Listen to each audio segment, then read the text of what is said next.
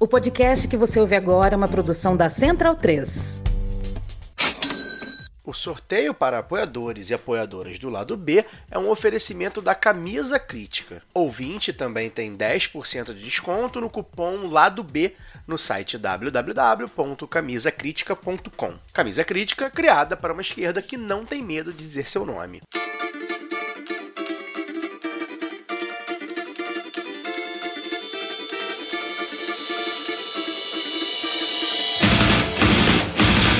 Ouvintes da Central 3. Sejam bem-vindos. Eu sou Fernanda Castro e esse é o seu Lado B Notícias, o podcast de notícias do Lado B do Rio. E chegamos, excepcionalmente essa semana no seu feed, para trazer o último episódio da nossa parceria com o Sindipetro Rio de Janeiro. Uma parceria que trouxe aqui debates muito importantes da política brasileira, sempre vinculada à Petrobras e à luta dos trabalhadores do Sindipetro. E aí eu queria lembrar que o Lado B Notícias vai dar uma pausa e esperamos voltar em breve e com muitas novidades. Mas seguem aí ouvindo o formato tradicional de debates e entrevistas do lado B toda sexta.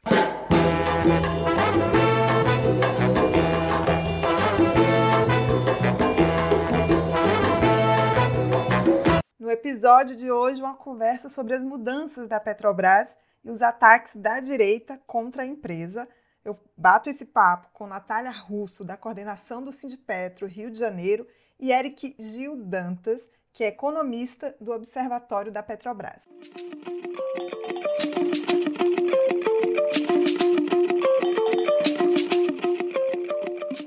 Bem-vinda, Natália, bem-vindo, Eric. Um prazer ter vocês aqui no lado B Notícias. E aí, vamos então para a primeira pergunta algumas semanas a grande mídia criticou duramente Lula pela inauguração das obras na refinaria Abreu e Lima. Faz sentido associar Ernest a Lava Jato? É realmente importante retomar as obras da refinaria? Olá, Fernando. Olá, Natália. É um grande prazer estar aqui no, no lado B. Bem, o, esse tema da, da refinaria foi algo muito bizarro, né? Porque o Brasil ele tem um déficit no diesel que ele importa cerca de 30% do que consome no, de diesel no ano. A, a refinaria Abreu Lima, ela é a refinaria mais moderna no Brasil em termos de diesel. Ela consegue transformar cerca de 70% do, do petróleo em diesel. Então, ela é a refinaria perfeita para a gente conseguir combater o déficit da produção de diesel que a gente tem.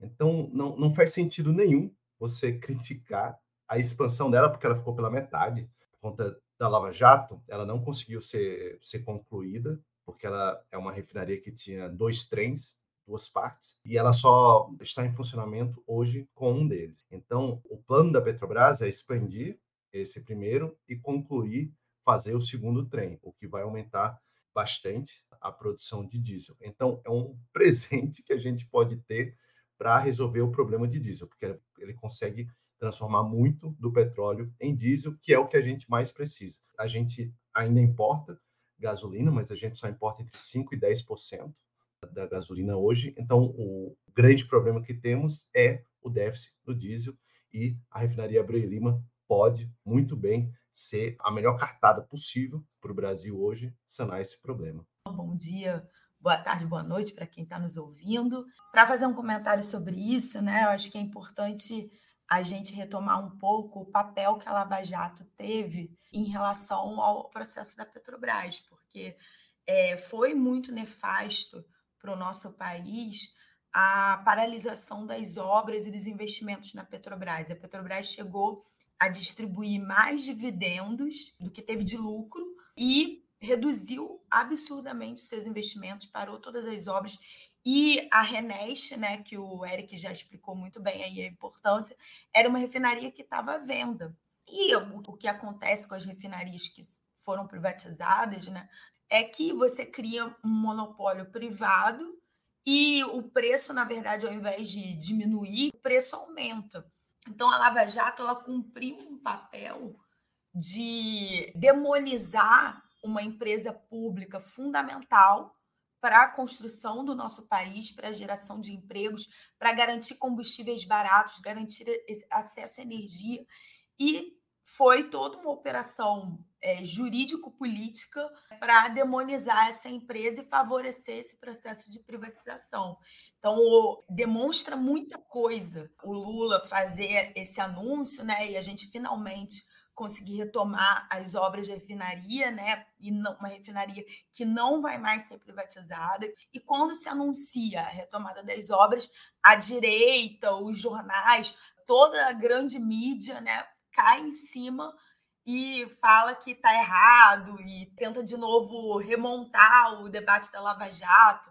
Então, assim, isso é muito demonstrativo do papel que cumpriu a Lava Jato para o nosso país, de, infelizmente, é, gerar uma queda no nível de vida gigante para a população. A Petrobras também anunciou vários outros investimentos, como a expansão de outras refinarias, né? A de Paulínia e São José dos Campos, a construção do Gaslub, que é o antigo Comperge, retomada de fábricas de fertilizantes, compra de usinas eólicas, etc. Né? Esses investimentos, eles realmente são necessários e vão melhorar a economia e a vida dos brasileiros? Eu acho que o que a Natália falou, pergunta anterior, é muito importante para entender isso. A Petrobras tinha virado uma pagadora de dividendos, chegando aí até ter trimestre que pagava mais dividendos que tinha de lucro, que era algo totalmente nefasto para a própria empresa. E, e, ela passou a ser uma ter grandes lucros e, e, pagar bastante dividendos também porque ela diminuiu seus investimentos. Ou seja, todo o pagamento que a gente fazia pela gasolina mais cara, pelo gás de cozinha mais caro, pelo diesel mais caro, ia acabar no bolso dos grandes investidores, né? inclusive mais 40% deles estrangeiros. Os investidores estrangeiros ganharam mais dinheiro do que o governo, por exemplo, né? apesar de jornais sempre tentarem falar que o governo é o grande beneficiado dos grandes dividendos da Petrobras. É mentira. Acho que o governo federal acabou pagando, gastando mais dinheiro com isenções fiscais para controlar os preços dos combustíveis do que ganhou em dividendos da Petrobras. Mas a Petrobras ela cortou muito dos investimentos para gerar esse, esses altos dividendos. Inclusive também tudo que a Petrobras vendeu em ativos acabou virando dividendos. A vitória do Lula inaugura um outro momento da Petrobras, de volta dos investimentos. Ainda menores do que no auge, né? 2012, 2013, 2014, mas já bastante significativos. O Brasil ele desenvolveu alguns déficits, por exemplo, do diesel. Nos últimos anos, a gente aumentou o déficit do diesel e, e, a Petrobras ignorou isso, né? Ela poderia ter é, já investido em aumento do refino e não fez aumentando importação. E aumentar a importação é você exportar emprego, que você vai comprar principalmente até 2022 dos Estados Unidos, né? e depois a gente teve aí o aumento do, das importações da Rússia e tal. Mas a gente é, exporta emprego quando a gente importa mercadorias. É, e também pressiona a balança comercial, que prejudica o câmbio. Quanto mais a gente importa, menor vai ser o valor da nossa moeda, porque a gente vai precisar de mais dólar. Então, é natural que a Petrobras tente sanar esse problema do déficit com novos investimentos, com expansão das suas refinarias. Havia a discussão até de se, haveria, se teria que retomar a construção de refinarias que ficaram pendentes por causa da, da Lava Jato, como a Prêmio 1 e 2, no Ceará e no Maranhão. Mas a opção da Petrobras, é, até agora, tem sido de expandir a sua capacidade de refino nas, nas refinarias que já existem. Até porque tem a questão da transição energética, então pode ser plausível não construir novas refinarias e sim expandir as, as já existentes. Mas todo esse lucro acabou virando dividendo em vez de se transformar em, em investimentos, mesmo o Brasil precisando bastante. Os fertilizantes é, é outro exemplo, né? A Petrobras tinha começado a construir uma fábrica de fertilizantes no Mato Grosso do Sul, onde se demanda muito fertilizantes, né, por causa do agronegócio. A Petrobras, ela mesmo na, no período de transição energética, ela estava vendendo, se desfazendo das suas usinas eólicas, que a gente vê que hoje é uma coisa básica para qualquer empresa de energia no mundo, comprando, criando novas usinas eólicas, e a Petrobras está voltando. Ao invés de vender é, usinas eólicas, está comprando. Como outras grandes petrolíferas, inclusive, que estão no Brasil hoje, como a, a Equinor, a Shell, que estão fazendo a Total, estão fazendo isso também. Então, é importante essa mudança, porque o país precisa de novos investimentos. teve uma queda muito grande né, de investimentos nos últimos anos, e ao invés de fazer novos investimentos, estava transformando todo o dinheiro que a Petrobras recebia em, em lucro, em dividendos. Então, a, acho que é muito importante, inaugura um novo, um novo momento que pode fazer com que a Petrobras ajude a retomada econômica do Brasil. O Brasil nunca, né, desde a crise iniciada em 2014 e 15, ainda não teve uma recuperação plena, até porque o mundo também não teve uma recuperação plena. E a Petrobras, ela é, é individualmente, na, a meu entender, o agente que tem a maior possibilidade de fazer esses investimentos para o Brasil voltar a crescer. Porque a Petrobras ela é a empresa que mais investe no Brasil e, e que tem a maior capacidade de investimentos. Ela já chegou em 2000, 12, se não me falha a memória, a, a ser responsável por mais de 10% da, dos investimentos econômicos produtivos no Brasil. Então, ela individualmente tem essa capacidade. Então, a Petrobras ela tem a capacidade e só faltava a força de vontade de ser um grande impulsionador da economia brasileira, o que gera emprego, o que gera renda, o que gera substituição de importações. O impacto da questão da autossuficiência no diesel pode ser realmente muito significativo para o nosso país, porque a nossa matriz de transporte depende muito dos caminhões, né? E isso não vai ser substituído, infelizmente, em curto, médio prazo, né? E então a gente precisa de preços baratos, acessíveis, porque isso impacta, inclusive, na questão dos alimentos né, e na chegada de todos os produtos, né, na maior parte do país. A gente tem uma produção de petróleo, né, em que a gente é já autossuficiente e a nossa produção no geral também assim é, é muito alta. Isso isso com, na indústria do petróleo você ter uma dependência de importação só de 30%, você é um país produtor, você não é um país importador. Então, esse tema aí vai nos dar ainda mais maleabilidade e não vai, vai nos colocar numa situação em que, caso tenha uma guerra, algum conflito, a gente consegue ter um preço nacional sustentável e baixo, né? É muito importante para um país periférico como o nosso, né? Uma empresa estatal como a Petrobras alavancando a economia, trazendo é, todos esses investimentos, gerando emprego nas regiões, então, assim, eu sempre dou o exemplo aqui, que eu acho que muita gente conhece, né? O antigo Comperge, que agora se chama Gaslub. O Comperge já chegou a empregar 30 mil trabalhadores. E com a redução das obras foi para 1.500. Então, assim, uma obra dessa, é, no, de expansão de uma refinaria, ou mesmo a reconstrução do Comperge, tem um impacto muito significativo para a vida das pessoas.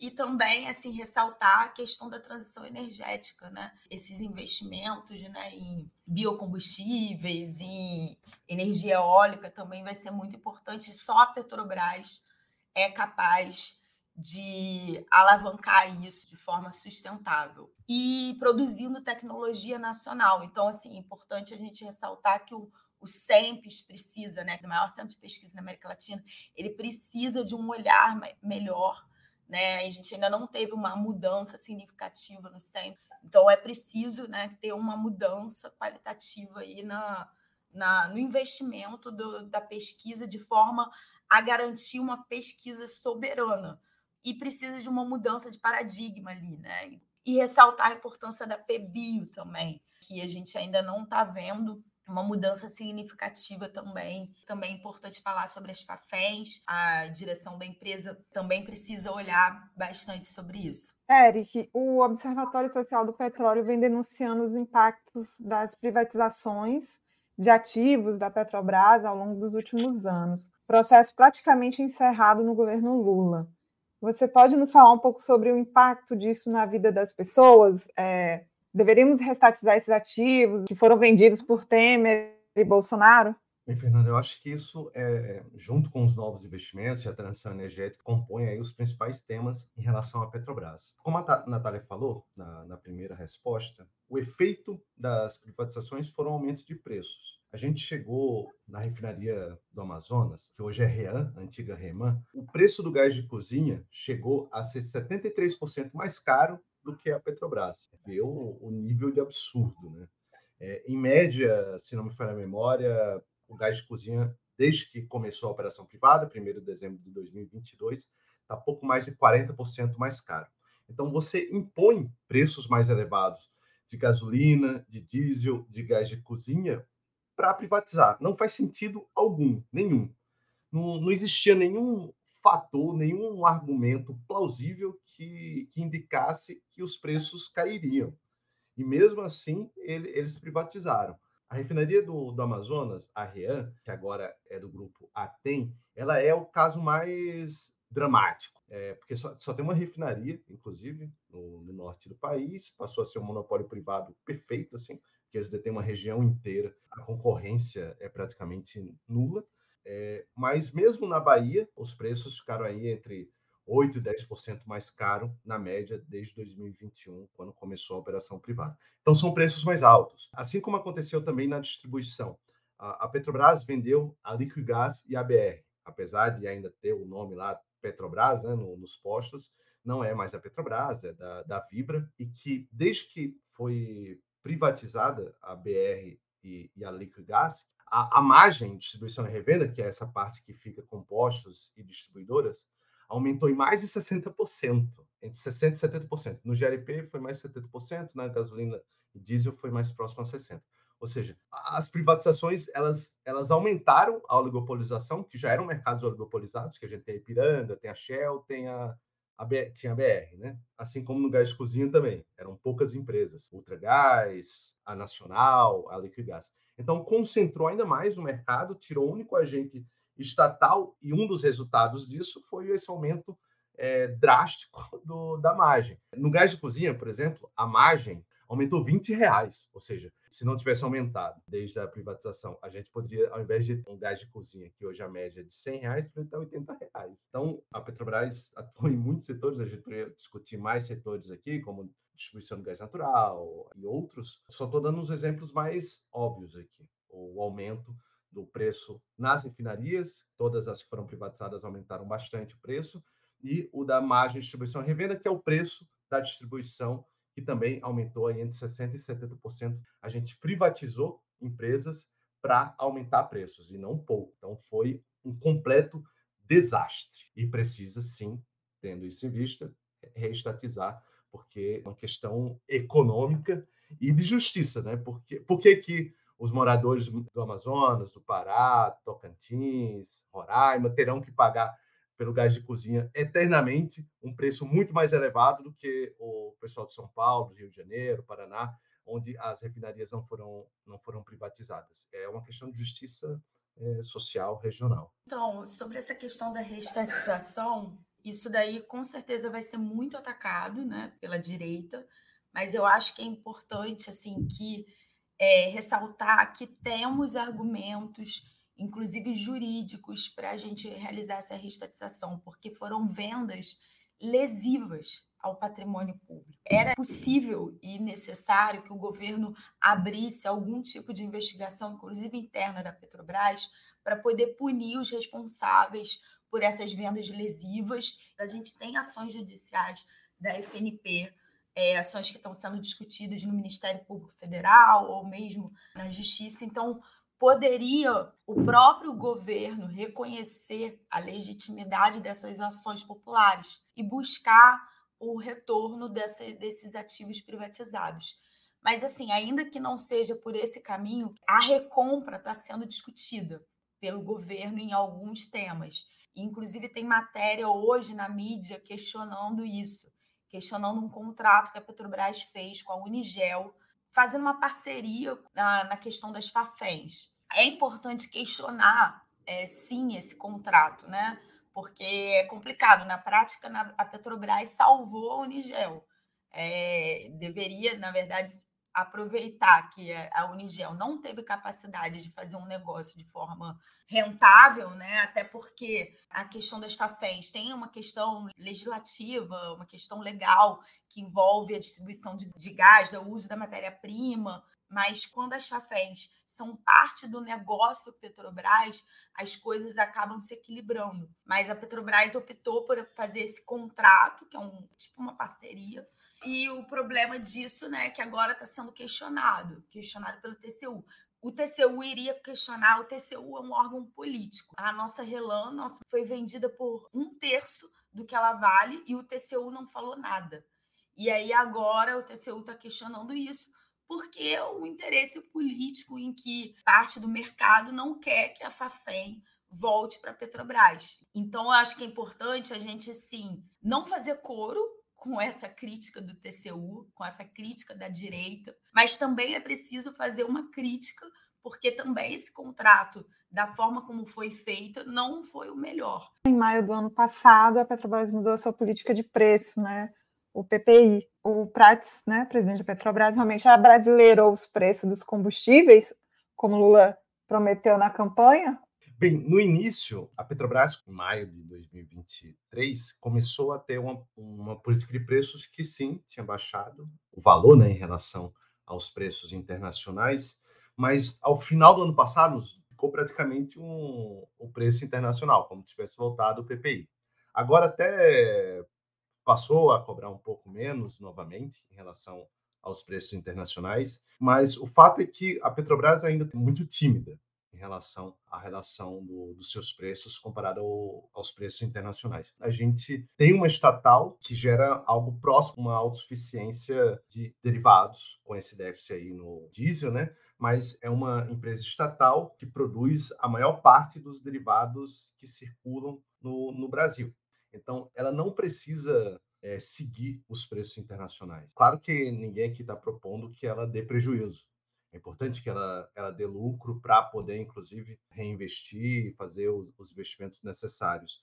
Mas essa nova política ainda está muito tímida, mesmo tendo, um, na média, se pegar de 17 de maio de 2023 até agora, ela um, está um pouco abaixo dos preços internacionais, ela ainda não, não fez o abrasileiramento que, que tinha sido prometido, ou seja, parar de ter como referência os preços internacionais e ter uma referência é, mais do custo nacional. Então, criar uma, uma margem é, de lucro a partir disso.